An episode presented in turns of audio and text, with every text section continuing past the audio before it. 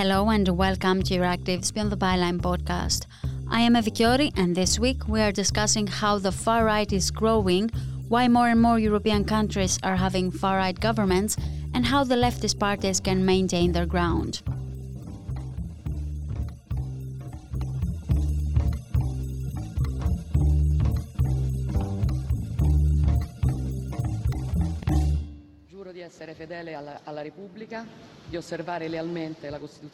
On Saturday, we saw Italy's far-right leader Giorgia Meloni appearing at the presidential palace where she was offered by President Sergio Mattarella the job to form Italy's next government. Meloni and her allies are declaring that they are ready to govern as quickly as possible. And Italy will be having the most right wing administration since World War II and Mussolini. Meloni, who has to fill the shoes of Mario Draghi, has pledged to crack down on migrant boats, limit abortion rights, and oppose same sex marriage and parenting. But Meloni is the most recent example of far right ideas and governments prevailing in Europe. Some weeks ago, we had the success of Sweden's Democrats. And far right parties have also entered governments in Austria, Finland, Estonia, Poland, and Hungary and analysts are wondering which country will follow next.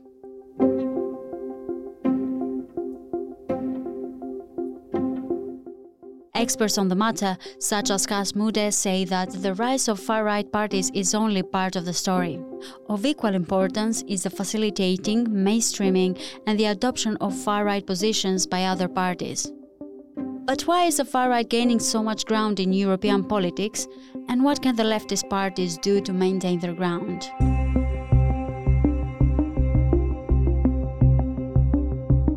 The far right, as such, hasn't really uh, risen much with respect to a couple of years ago. We see, however, that um, the issues far right parties have have been pushing have been increasingly been accepted by the mainstream and also by mainstream parties.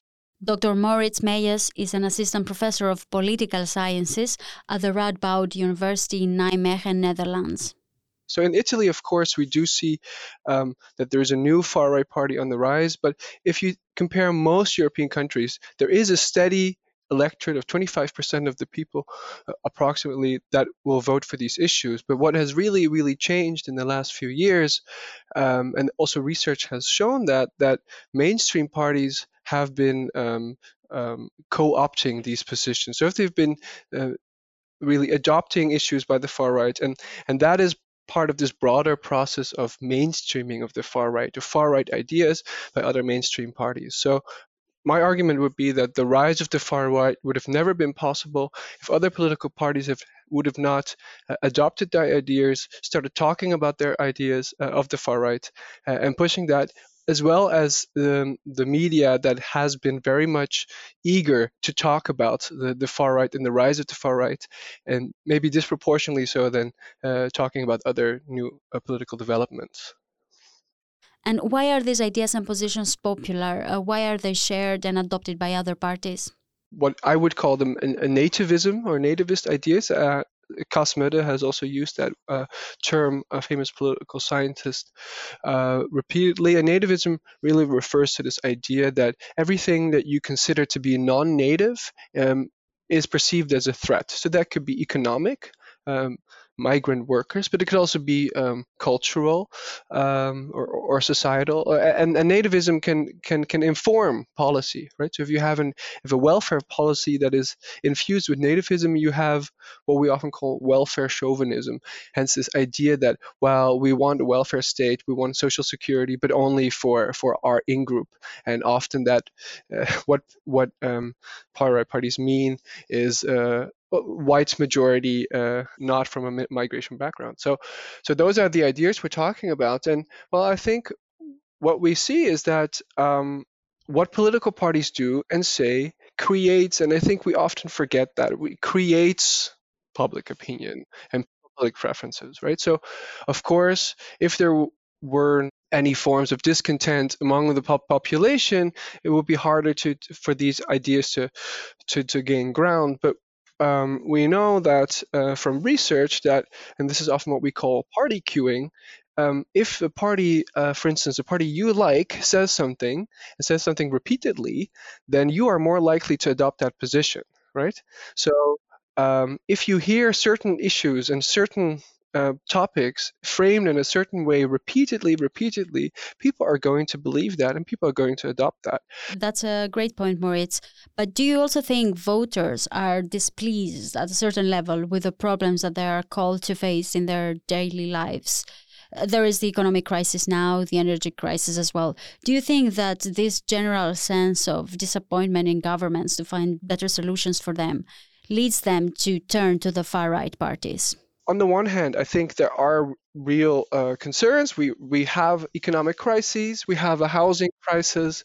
Uh, so there are a lot of things that are not going well. But of course, if you go back in history, we've always had crises, right? So so we can speak about demand and supply factors, right? And the demand would be the citizens. I do think there is perhaps a sense of discon- discontent and uh, and and and and fear grounded in, in real problems, but it, it's also a steady supply of these ideas that really make people um, more likely to, to believe them uh, and hence uh, opening up and or maybe even reducing the policy space to talk about those issues. But a big problem is is that the, the, the conversation has changed, right? So the conversation is often about these cultural issues, about uh, migration, whereas perhaps the most relevant, pressing issues to really solve um, uh, people's uh, problems in uh, in their daily lives have nothing to do with migration, but have to do with income inequality and have to do with um, uh, getting a good house for for a normal price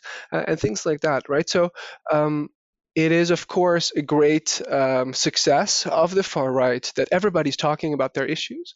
Um, but I think uh, the left, but also other mainstream parties on the right, should really take the initiative to steer back the agenda to the problems that really matter.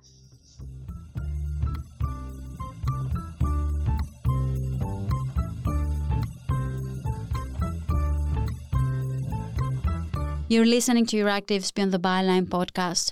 Subscribe to our podcast newsletter on euractiv.com slash newsletters. And if you want to expand your knowledge in other fields, you can listen to our tech podcast and our agri-food podcast. And if you have any comments or ideas, you can drop a line at podcasts at euractiv.com.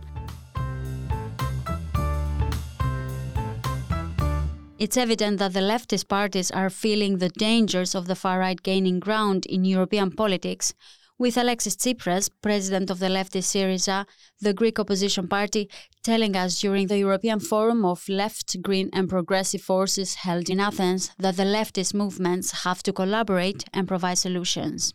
Βλέπουμε δυστυχώς να επιστρέφουν στις ευρωπαϊκές κοινωνίες τα φαντάσματα από το παρελθόν. We are unfortunately seeing the ghosts of the past returning to our societies. Nationalism is on the rise due to economic but also geopolitical and security crisis. The far right is gaining strength, taking advantage of the inability of European governments to provide credible responses to the economic crisis, but also exploiting the anti immigration rhetoric that was cultivated particularly during the refugee crisis. In this context, I believe that the left has a great responsibility to synchronize their analysis and action with the rapid pace of change. We have a great responsibility to evolve and provide credible answers to the existential problems of our time, Alexis Tsipras told us. And the emergency for a united left was highlighted by the president of the Party of the European Left, Heinz Bierbaum, who told us at the European Forum that it's crucial for left positions to become hegemonic. The last elections in Italy, Sweden, and France demonstrate this tendency very clearly. In Germany, too, the far right is on the rise. The far right is conquering hegemonic positions. The best remedy against the rise of the far right would be a strong left with a convincing political agenda. Unfortunately, the left is rather weak. We must make every effort to change this situation. We need an intense political dialogue to come to common positions and joint activities while also recognizing and respecting political differences. We must do everything that left positions become hegemonic. And Moritz, coming back to you as a political analyst, Is it possible? And if so, in which ways do you see the progressives and the leftist parties maintaining their ground? Yes, I think it is possible, and I think uh, left wing parties should stand their ground on their issues. Research has also shown that um, what is the best political strategy for the left right now is to uh, stay true to their progressive ideals of uh, anti-racism, um, um, liberal position on migration, and especially also a, a left-wing economic agenda. So, um, th- what is I think is important is that the left keeps professing those ideas.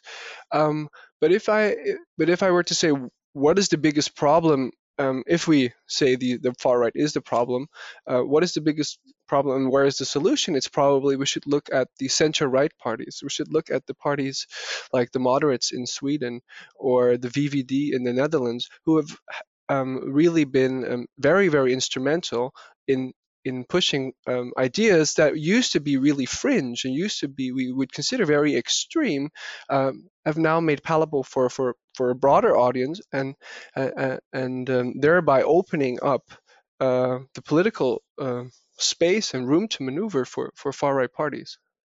And in the end, what matters most is society and democracy. How will these two be influenced by the far right prevalence? We see that um, far right populist parties have had uh, extremely uh, negative impact on the quality of democracy. What do I mean with that? Well, studies have shown that if populist parties are in power, the the freedom of the press has been, um, and this is this is in a global perspective, right? So freedom of the press has been come under strain. Minority issues have been uh, targeted. We see now in Italy that uh, LGBTQ rights uh, and, and, women's rights are, are, are, being tampered with. Also, uh, we see that in the United States. Those are real effects, right? And those are effects that are not just about um, policy positions on migration, but these are effects that also have institutional repercussions. And if we think about cases like Poland or Hungary, we see that uh, what the far right can do is they can really disfigure democracy and they can um, uh, harm democracy in such a way that uh, Polish people do not have the same freedoms now as, as 10 years ago. We should all be very careful of that and also uh, again, I'm, I'm, and I'm sounding almost like an old, you know, uh, gramophone, but especially the center should be careful of that to not open up the debate towards hey are these rights actually really so important? Because if we do that um, we are diluting democracy and because we know we know from research that what citizens see as democratic depends on which parties they support and what the parties are saying right? So we, if the if the left would say um, that is perfectly democratic candidate on the right would not be democratic, left-wing citizens and voters would be more likely to believe that. So democracy is not a stable thing that will that is fixed and unchanging forever. No, it's something that lives every day and it it lives also by our norms and we have to keep professing those norms. And if we stop doing that, we might find ourselves very quickly in a very different situation where we do not have the freedom to record a podcast like this, or or um, or to enjoy all the other civil liberties that, that we've enjoyed uh, in many countries since the, the Second World War. Thank you, Moritz. I am Evi Kiori, and this was Euractiv's Beyond the Byline podcast. Visit Euractiv for the latest news, and if you haven't subscribed to the podcast, you can do so on your favorite podcasting app. Thank you for listening.